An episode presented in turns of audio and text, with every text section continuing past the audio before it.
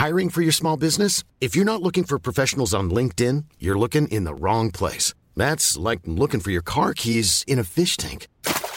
LinkedIn helps you hire professionals you can't find anywhere else, even those who aren't actively searching for a new job but might be open to the perfect role. In a given month, over 70% of LinkedIn users don't even visit other leading job sites. So start looking in the right place. With LinkedIn, you can hire professionals like a professional. Post your free job on linkedin.com slash people today.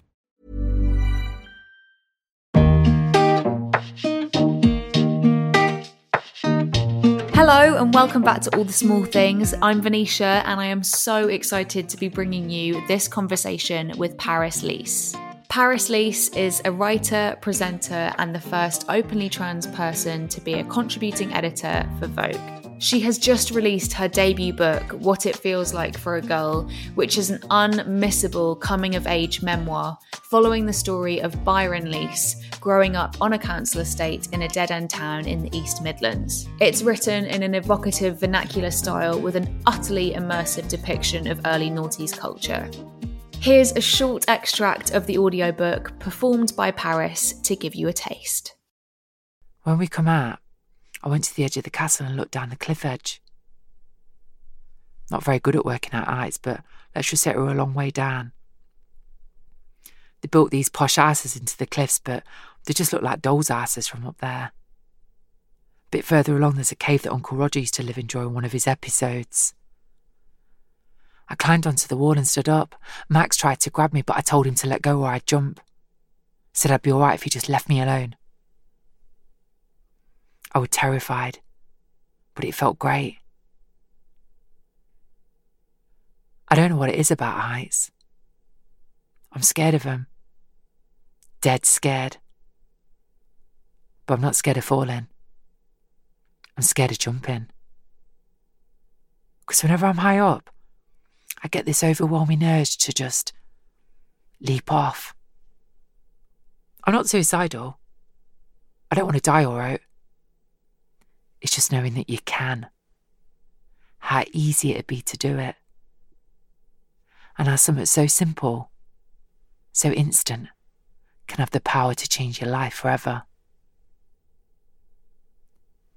And sitting on the edge of Liam's bed, looking at that gun, I feel exactly the same way as I did on the edge of that cliff. All right then, Liam, I go. Let's do it.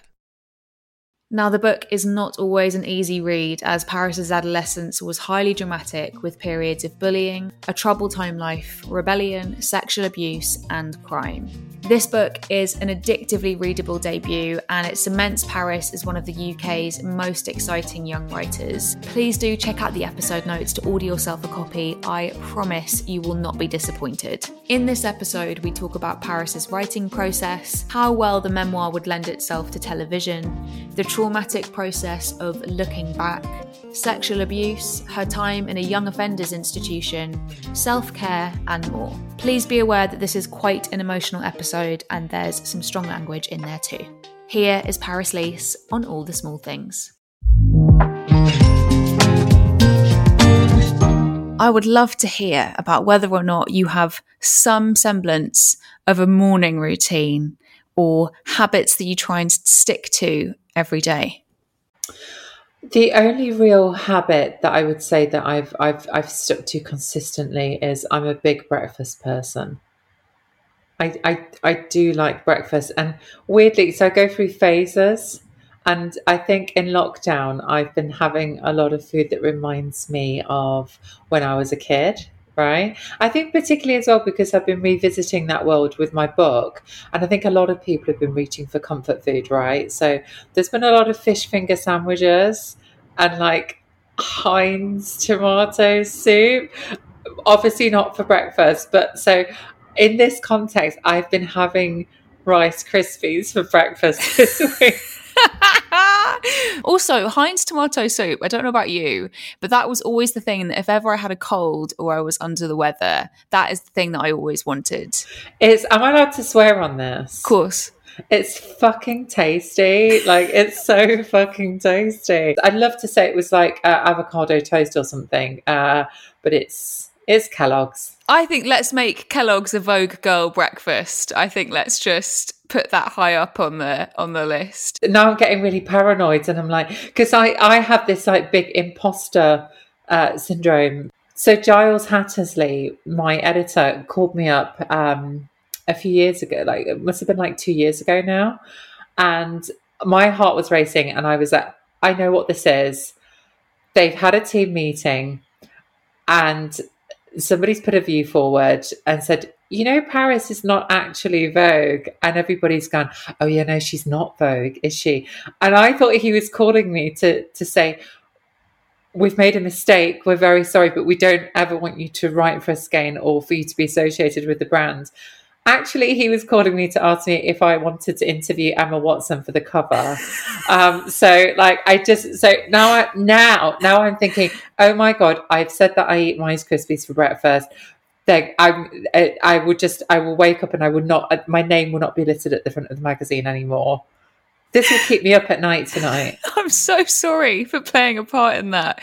That's also such an incredible story. Next time I have severe imposter syndrome, which happens a lot, I might just remind myself of that story to make me feel better. That's incredible. Thank you for well, sharing it, it doesn't make me feel better, but yeah. no, interviewing Emma Watson was amazing, but yes, uh, I am. I'm, I'm, I'm neurotic, as as as you will see throughout the course of this podcast. I imagine.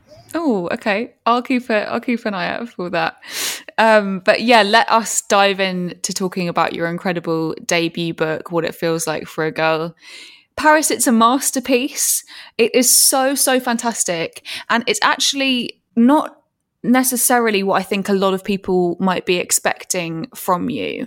So perhaps you would like to tell our listeners a little bit about it and how it feels to finally have it out there after, is it seven or eight years that you've been writing it? Seven years and i think seven's a magical number and it's sort of the i mean that's sort of like your your your teenage years as well isn't it? So there's this mirroring of the the, the seven year period that the book covers essentially and and the seven years that it took me to write it which have both been really intense uh important sort of uh, distinct periods of my life. There's just this really weird twinning if that makes sense. Um and and it's like both both things I'm, I'm, closing a door on again, uh, and it's incredibly emotional. But um, for for people who don't know what it's about, what it feels like for a girl is about growing up poor and uh, desperately unhappy on a council estate in the noughties, desperately wanting to escape. You know, I would have done anything to escape, and as you know, uh, because you've read it, uh, did do anything to escape. I. Uh, I've, I've, I've come to realize actually through the writing of this that I was an escapologist. I just wanted to escape and I did it through books, I did it through music, I did it through drink, drugs, sex, putting myself in increasingly dangerous situations. And um, I had a lot of fun, but also got into quite a bit of trouble. I think it's fair to say as well, and and that's that's what my my book's about. And it's uh, yeah, it's it's interesting because one of the reviews that I saw uh, was saying, you know, I I hesitate to praise a trans memoir for uh, being thin on sort of trans content, but it was really refreshingly, you know, she doesn't go on about it, and it's like, well that's because it's not a trans memoir, and I, I never said it was. Uh, you said that it was the person that was that was commenting, and it's just interesting to me that I think some people that is what they're expecting from me. But I hope that people who've been following me for years will know that it's I wanted to write a good story, you know, and I've had an interesting life. I think it's fair to say. Um, yeah. And yes, of course, being trans is part of that. But I'm sorry, anybody listening to this who's wanting a trans memoir, that's that's not what I've written. Um, there is some stuff in there because I am trans and I can't write a book about my life in which I don't mention that. But really, this is this is a coming of age story. You know, it's about the difficulty of growing up and and and, and fighting for acceptance and fighting to be who who who you who who you are or who you want to be you know because you don't know who you are at that age really so much happens to you in that 7 year period but the way you've structured the book is super concise. I personally see every chapter as a short essay. You can kind of read them as standalone pieces, and I love that. I also love how they're named after songs. Can you talk us through why you decided to structure it in this way? Thank you so much for asking this question. And can I just say, it is so lovely to be at this stage where I know what I've been trying to do with this book, right? And I've been working on it for like seven years. And so to be at the stage where people are saying, oh, yeah, it, it was effective and it, it did that thing that you, you wanted it to do is like, just amazing and absolutely you know my background is writing essentially essays you know comment pieces um, first person pieces uh, you know for online and for magazines and i sort of it was a way of me doing it was thinking okay we're going to do this chapter by chapter originally it was sort of all over the place and it, it, started with the voice and i knew that i had all of these anecdotes and funny stories and things and, and shocking experiences as well and it was going to be much more freeform. I think like two years into the process, I was like, this needs some structure, actually. Like, because, like, uh, hello, structure, like, structure it like a classic three act structure. So, um, you know, this is my story, but I was looking and thinking,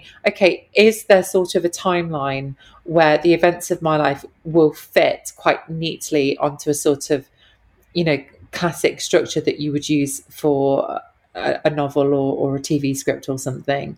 And and it did you know and, and i think I, I felt that i could tell a really really distinct discrete story at a certain time and place with a you know beginning a problem a middle um, escalating conflict and, and a sort of resolution at the end and I really wanted the reader to enjoy this book because a book really needs to be good. You know, if I'm going to sit down, because it's quite a commitment to sit down with a book, and we're in this sort of attention economy now. And I was like, I don't, I, I want, I want you to really enjoy every part of this. And I just think, for me, when I read autobiographies, and it's like, and then this happened, and then that happened, because not all parts of your life are as equally enjoyable and not all of the interesting things happen in the order that it would flow in in the way if you were re- reading fiction and my big thing is fiction i read uh, literature at university and that's just what i enjoy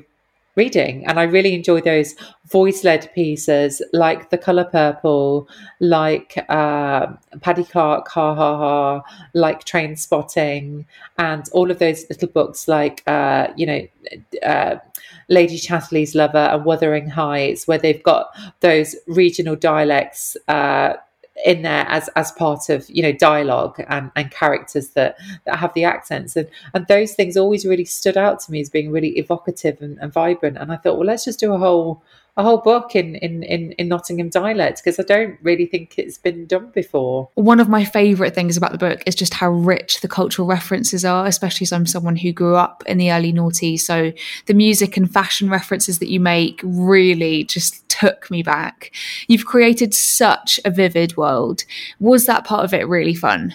Yeah, and I loved it. And and this is the thing, you know, I got a book deal with Penguin and I, I was able to tell my story. And I thought, well, this is great. I'm not writing for a newspaper or magazine to their sort of you know i can i can make this what i want so i just wanted to make it like all of those wonderful things and obviously growing up feeling very unhappy because I've been bullied, because I was unhappy at home and had a really difficult relationship with my parents, I was really drawn to those sort of immersive experiences, right? And I think that the, the, artists that we tend to really fall in love with are people who who create those otherworldly experiences. You know, so the the real you know the old icons like I don't know like David Bowie or Madonna. Mm-hmm. Um, you know, they, they they tend to have a sort of creative vision that you can just lose yourself in and I it, I feel like a bit of a fraud in a sense because somebody else was saying, you know, you've created this universe, but really I've recreated a universe. You know that that that that was my version of of events at, at, at, that time you know that was my experience of the world. You know other people may have really been into you know indie music and britpop you know it, it's it's definitely a specific point of view of you know growing up on on a particular council estate it's a particular time, you know, being a, t- a particular type of person. Also, there are those universal experiences there. And it was so fun. And I was going back looking at old photos and thinking, what was I wearing? And some of the scenes where I describe what I'm wearing, I'm actually looking at photos, you know, and, and literally describing the outfits. And I remember wearing them as well. And I feel like I've made a culture soup. Yes. Right. Like because I love cooking, yeah. And the thing with the soup, you can make a soup really simple with just like an onion and some stock and some vegetables. But you can also, you know, add cheese or you can add herbs and you can add a bit of sherry, you can add cream. You know, you can sort of make it as rich as you want it to be. And I love rich foods and I love books that are rich and I wanted it to be really tasty for the reader you know?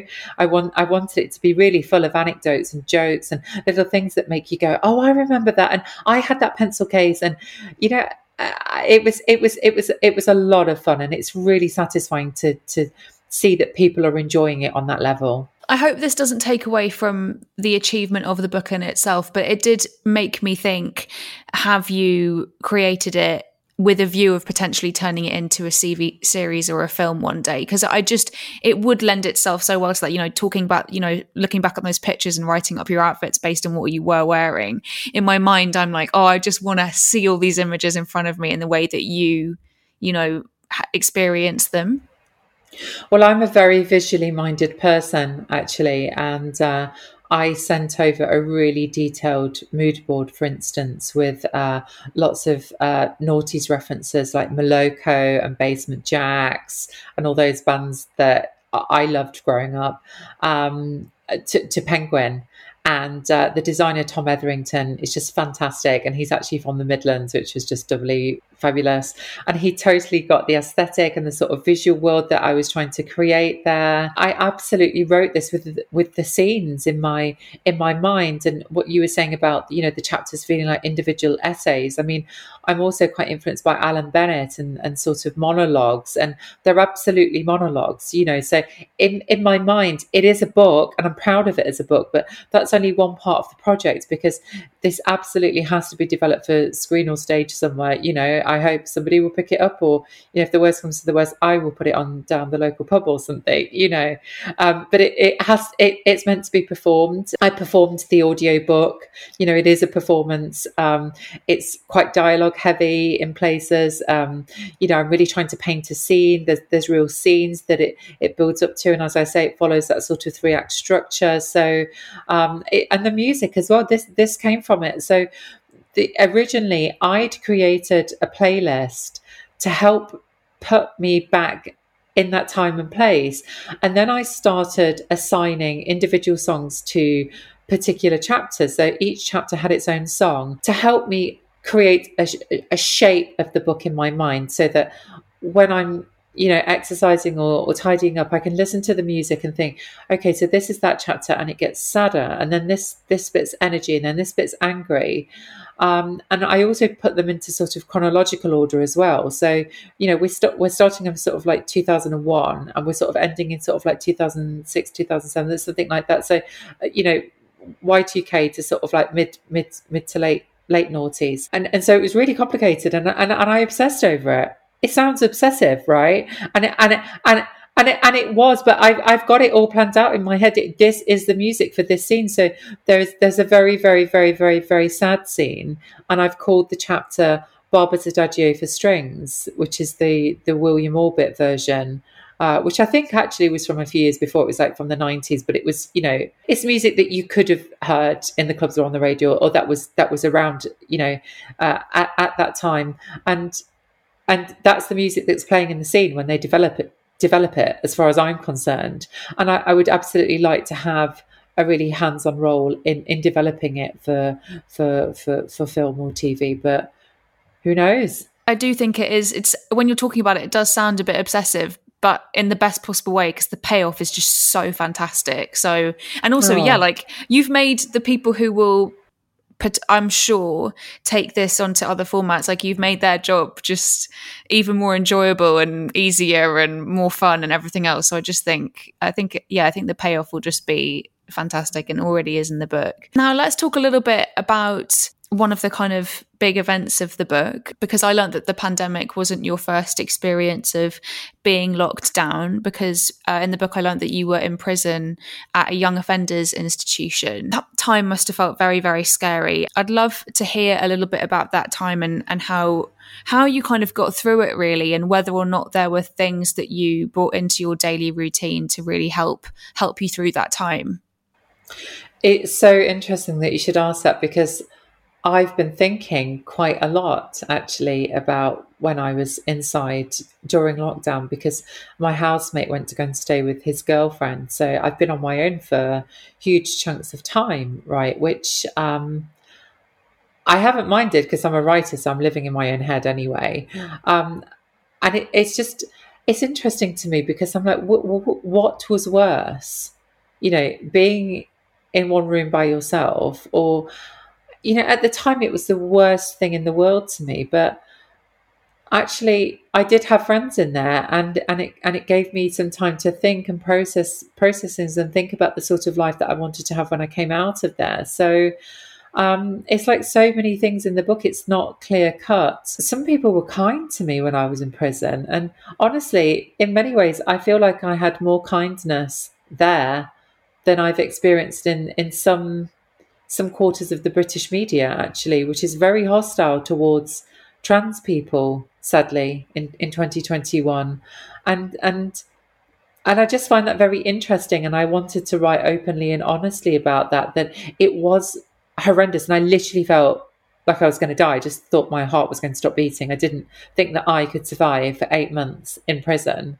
Um, but I did, and it's it's very surreal to look back on it now and think, really, you went to prison? You went? I mean, it was young offenders, you know, um, and and I was a kid, you know. It's just, uh, yeah, it's it's it's really weird looking back on it now because it's almost like it's a different person, which is why I've written the book in the style that it is. You know, these things happen to me, but um, I've almost sort of come to think of that period of my life as as as as almost like it was somebody else if that makes any any kind of sense No, totally. I think I, I think that makes perfect sense. Um, and it, it makes me think more about the process of how that process must have been for you, revisiting all of these things that you went through and through in that time, feeling so different to that person back then. Having gone thr through all of all of that, and I know you've written a lot about kind of the therapy that you've had and and what it's taken to get you back into that time and through it again. How do you feel about this character and this person that you know feels so far removed from you now that you've revisited everything? can i just quickly grab something to show you and then i'm going to respond Yes. so i'm going to show you something so this isn't this isn't to be shown online or anything but um i got these photos out recently which had been they've been under my mum's bed for like 10 15 years and um look Oh my gosh. Oh wow. So I so so that's me when I was like 14, 15. And I don't I don't show these, right? Because I just think it's a bit trashy. And I think it and it annoys me the way that the sort of media reduces uh, trans people to a sort of like a cheap before and after shot you know? And it's like what what did you what do you really look like? What did you look like before? kind of thing. And um I just I don't like that that that narrative, but I, I don't mind showing you know you, and I don't mind showing um, f- friends and family, but and and also it's I think actually and th- this is the one that really gets me. Oh wow.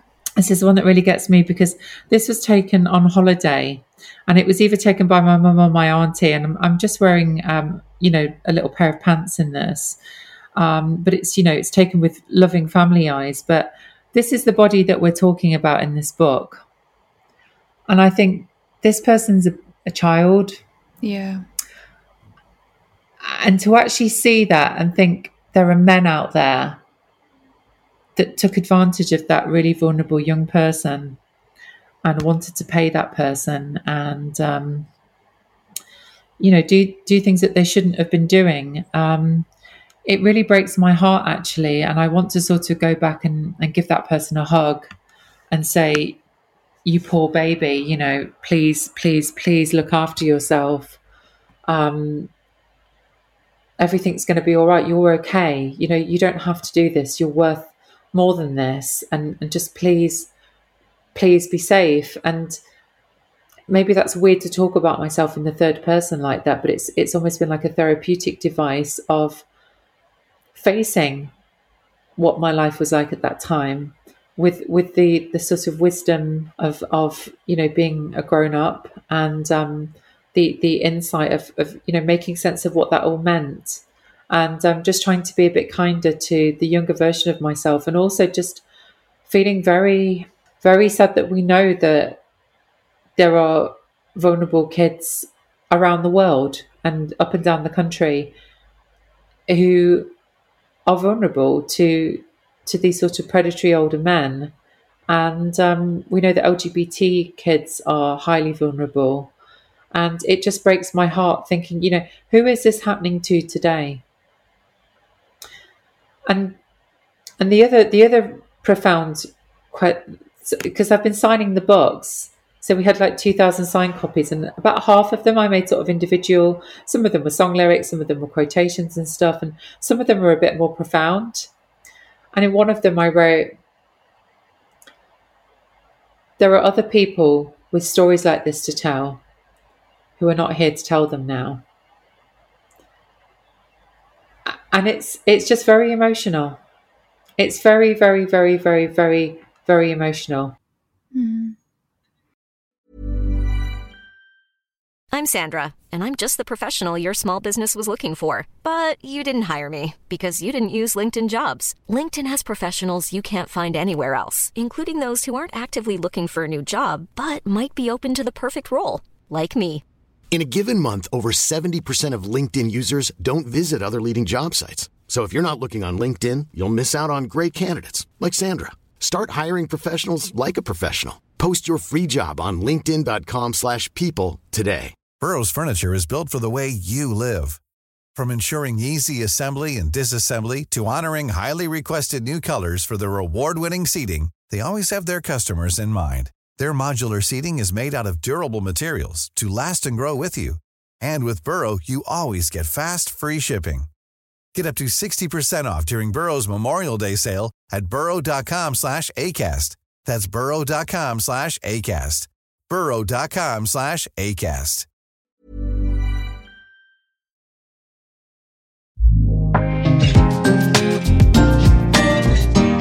One of the most interesting themes of the book is definitely class and also escapism. You mentioned earlier feeling like an escapologist. Do you think perhaps you kind of anticipated your class identity shifting later in your life, perhaps even knowing that you would be someone with a public profile? Well, I, I really distinctly remember having a conversation in my auntie's living room uh, when I was maybe like, I don't know, like 15 or something, and saying, I want to be like Sex and the City, you know, like I, you know, that there are people out there. And also, so this is the other thing as well that I've realized recently that when I was grow- when we were growing up, right, I, I don't know about you, but I felt this sense of things were getting better, right? We were getting more rights and uh, people were living longer and living standards were going up and uh, more people were going to university and it, i just always felt like it was this upward things are getting bit by bit by bit by bit by bit by bit by bit better. And then obviously the financial crash hit in 2008, and it was like, oh, great, there's no future. And uh, it just feels like things have got worse and worse and worse since then in, in many ways. Um, but I, I had this uh, very strong sense that I could do anything, you know, and that well, I could go to London and I will have a book out and I'll mix with celebrities and politicians. And I just, I, I just didn't have, uh, didn't, I didn't have any sort of like limitations. I was like, why can't I do that? Um, and, and, and I, I remember saying to people, I want it all. Um, I'm going to have, I want to taste everything that life can offer. And I just always had this idea that I was going to be like this most important person ever, having this most fabulous life. And that's exactly what I did. Uh, no, joking aside, you know, but, um, and I don't know where I got that. I don't really don't know where I got that from really, but I just always assumed that I would, I would go and write for Vogue one day or, or, or do something like that. So it's, it's, it's weird. And I think, you know, one of the things of the book is, is escape. And one of the ways that I escaped was, uh, reading and the other one was television. Right. And, I think I was very precocious from a young age. I think I realized quite early on because I was, you know, very intelligent for a child. My my dad would say this. He was like, you were just like, you know, from the age of ten, like you would just run rings around adults, kind of thing. And I must have honestly just been a nightmare. Um, but I I was so sure that oh dear, I'm different, and that's going to be particularly difficult for me here in this town. And I remember seeing like people who lived differently on television, like people who lived in like houses with loads of books um, that spoke posher and seem to be they seem to celebrate creativity and sensitivity more. It seemed to be a less violent world, uh, and they seem to go to universities like Cambridge and, and Oxford. And I didn't really understand class because I sort of I remember people say, "Oh, you know, we live in a classless society now," which is ridiculous. But but I desperately wanted to be middle class, desperately, because I just instinctively knew that my life would be easier without the extra layer of oppression and and the sort of maybe hmm, how can I say not so not so sophisticated ideas that that some of the people around me had when they were giving me a knuckle sandwich on the way home from school. Probably would have happened at boarding school, to be honest. But um, in my head, you know, there was there was this other world. I just think I was always meant to live my life in a very open way, and I think that comes from everybody in my hometown knowing who I was you know, because I was so different and, you know, uh, exotic to them. I read your article for Vogue titled Visibility Isn't Enough. And in it, you write, as hostility against the trans community continues, sometimes I can't help dreaming about moving abroad and sidestepping these, in inverted commas, debates about what it means to be a woman, to simply go and be one. You seem to appear on TV debates less these days, and I'm assuming this is a conscious decision because it must have been super pressurizing and also really exhausting. I think, you know, when I went on question time, like back in the day, so like I think the first time was like 2013. Um, number one, I was like really young and like working class. That was terrifying by itself. And then like being an openly trans person, I did feel this huge responsibility because at that time there just simply weren't any trans people in the public eye that were in that sort of um, I don't want to say not taken seriously because you know there were there'd been people like Nadia Almada who I just absolutely loved and still love and thought she was absolutely fantastic. Um, but in in terms of sort of like going on Newsnight or appearing in broadsheets and things like that, and so I felt this huge pressure, huge, huge, huge, you know, because I was essentially the only person with a public profile at that at, at that time, you know, um, in in that sort of space. And now, you know, we've got Laverne Cox, we've got loads of people here. You know, I don't feel like I need to get involved in every single debate because if I don't respond to it, other people will. And also, life is short. I just I can't react to every single thing. And you know, Reni Eddo-Lodge said it sounds. I always feel like I'm name dropping when I when I mention her, but um, she she said to me the the other week, um, you know, it's not natural to be in this this state of fight or flight for your whole life. And you know that's how I got my public profile is I wanted to speak up and I wanted to speak out against this stuff. But you know do I want to spend the rest of my life arguing with people not really, no. Arguing with arguing with old men on Newsnight. That comment that I'd, I'd, made in that article is because I just got back from holiday. I'd literally just spent like a, a, a week like driving around Europe in, in a car with my friends, just having a really nice time and not even thinking or talking about being trans and just going into bakers and asking for bread and all the cakes and just eating all the cakes and going swimming in a lake and everything and just like forgetting that I'm trans. And then I come back to the UK and I log into my social media and it's like people are talking about should I be allowed to use the toilets or you know you're this you're that or you you're and i'm just like i don't even it, it's so it's just so bizarre to me because in it, you know touch wood you know i feel like i i blend in shall we say i think passing is quite a, a problematic concept but you know generally people you know don't, don't want to jinx myself, you know, go about my business and people perceive me as a woman, right? So it's just weird to me because I can't seem to go online without hear, you know hearing that I'm basically a monster and the you know respons- responsible for all of these problems in society. And it and I do just think God shall I just move to a different country and just never think about this ever again? Because why would you opt into it if you didn't have to? But obviously I'm not going to do that and I have chosen to live my, my life publicly. And um, I just hope that by being honest, by hopefully being successful. So everybody go out buy the book, please. Let's get me onto the top of the Sunday Times bestsellers list because that would just end transphobia like that. Just showing people that I'm just a person. I'm just a nice person, hopefully. I'm not perfect, but maybe that will make some people think that what they're hearing about the big bad transgender threat is not true. Absolutely. Categorically just not true. I heard you say in an interview that your life is 90% self care. So tell me more about this statement and perhaps the kind of things you do to make yourself feel better when you've had a bit of a bleh day. I, I would just like to come out on this podcast. I am pizza sexual. I'm absolutely obsessed with pizza. I eat way too much pizza. Um, like I had a really horrible, horrible childhood and really horrible adolescence, and so I'm like, I, I, I, I need a sort, I need like a sort of life version of a pizza. So I'm like, I, I just, I, I need to have like the most fantastically luxurious, wonderful, fabulous life now to sort of counteract the crap at the beginning, and that's that's my sort of. I need to tip. I need to make my life so wonderful now that it, it tips the seesaw and the scales that it's been like good overall. Does that make sense? Totally.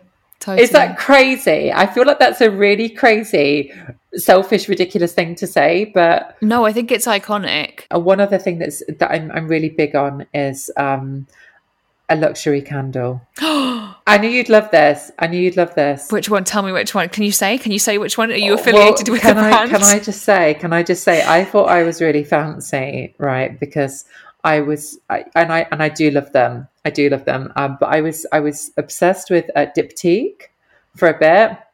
But I've recently, I've recently, I've recently discovered um, Cire Trudon. Never heard of them. What is this? I'm going to show you. Hang on one second. Cire, it sounds like some kind of magic.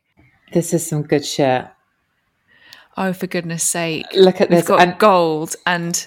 So they used they used they used to make um they used to make candles for like the the monarchy, like it's it's one of the oldest candle makers in the world, and um they like they just I mean it's a Rolls Royce of candles that they just smell amazing, and you know I don't really drink now, so like I might crack one of these open. And, and and they last as well, and you can use them. And I use them as makeup brush holders, and uh, it's a little, it's a little, um, it's a little treat, and it's and that's part of my self care. And also the thing that you were saying before about you know the self care thing, I got in trouble recently because um, Abigail Thorn, the YouTuber, um, was was who's fantastic. You know, does philosophy tube, does these great video essays. She said that when she met me, she had this uh, cheap uh, uh, fake YSL handbag, and I had the real thing.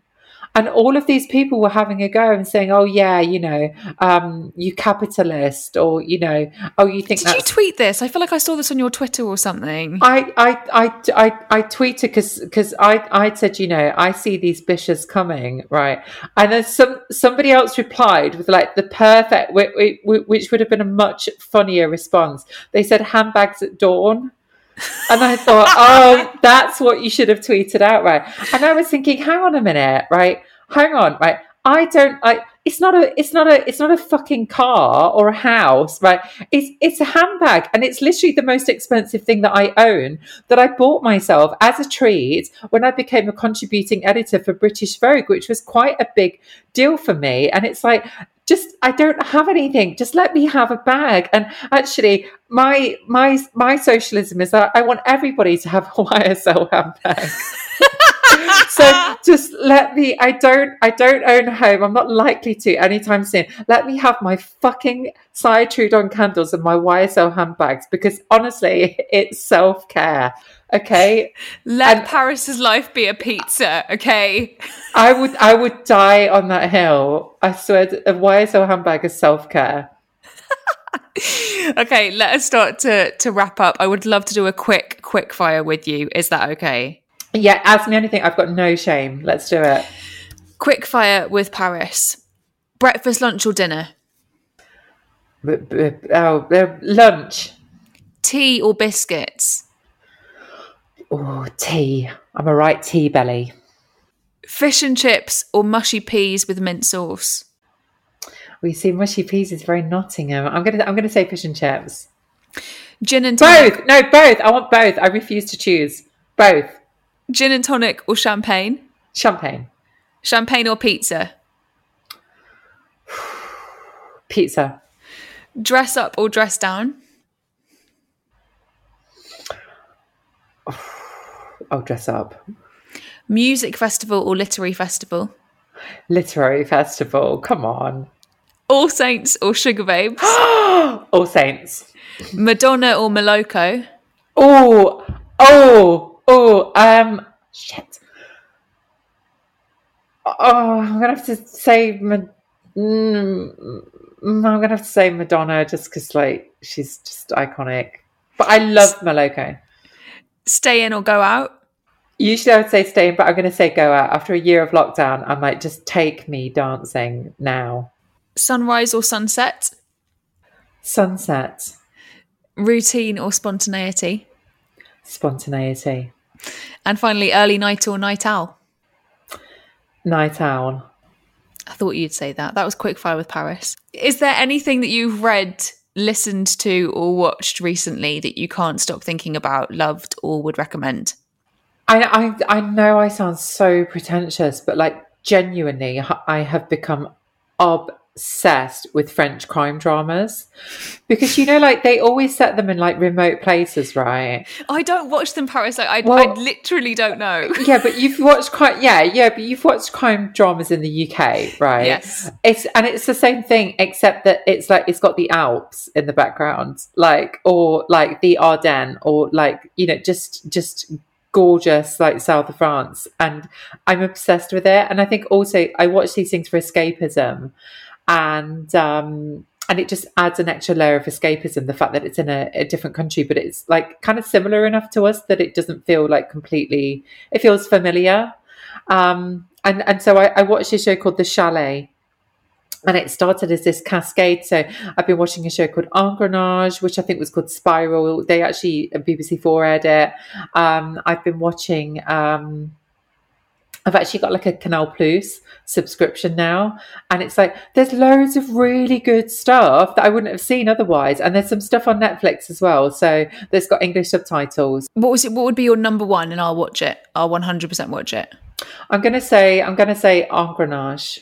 No, but okay, to start you off, that's hard because you have to pay for that on iTunes. I'm going to say I really enjoyed Zone Blanche on Netflix. I think it's called White White Zone or Black Zone, Black Spot in English on Netflix. I'm gonna watch it. So you could you can watch it today. Yeah, might not be your cup of tea, but it's it's a bit of a supernatural. It's a bit like Twin Peaks. Oh, cool. Okay. A, yeah, yeah. If you like that, you'll like this. Yeah, it's cool. Fantastic recommendation. It's really dark as well. So let me know what you think of it.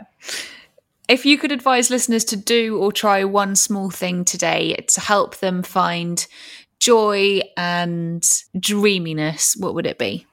Express gratitude to somebody that you are grateful for, but perhaps haven't told them recently or maybe ever?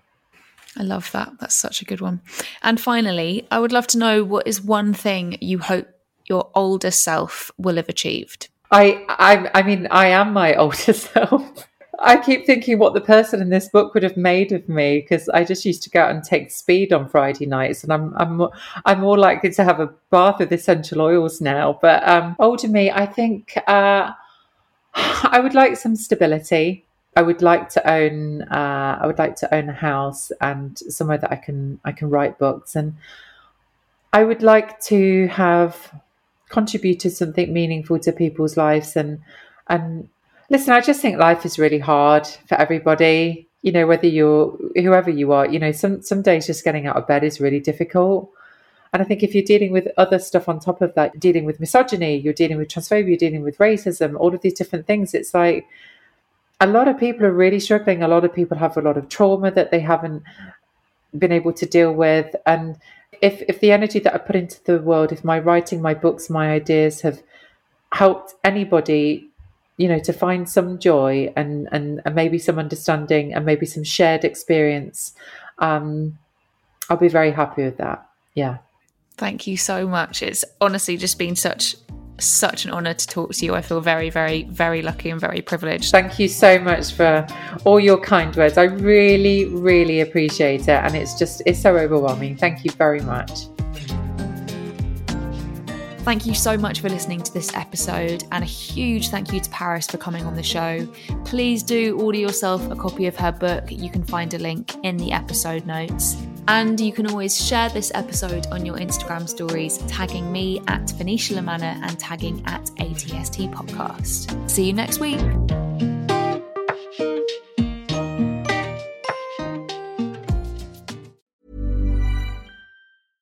Imagine the softest sheets you've ever felt. Now imagine them getting even softer over time. That's what you'll feel with Boll and Branch's organic cotton sheets. In a recent customer survey, 96% replied that Boll and Branch sheets get softer with every wash. Start getting your best night's sleep in these sheets that get softer and softer for years to come. Try their sheets with a 30-night guarantee. Plus, get 15% off your first order at bollandbranch.com. Code BUTTERY. Exclusions apply. See site for details.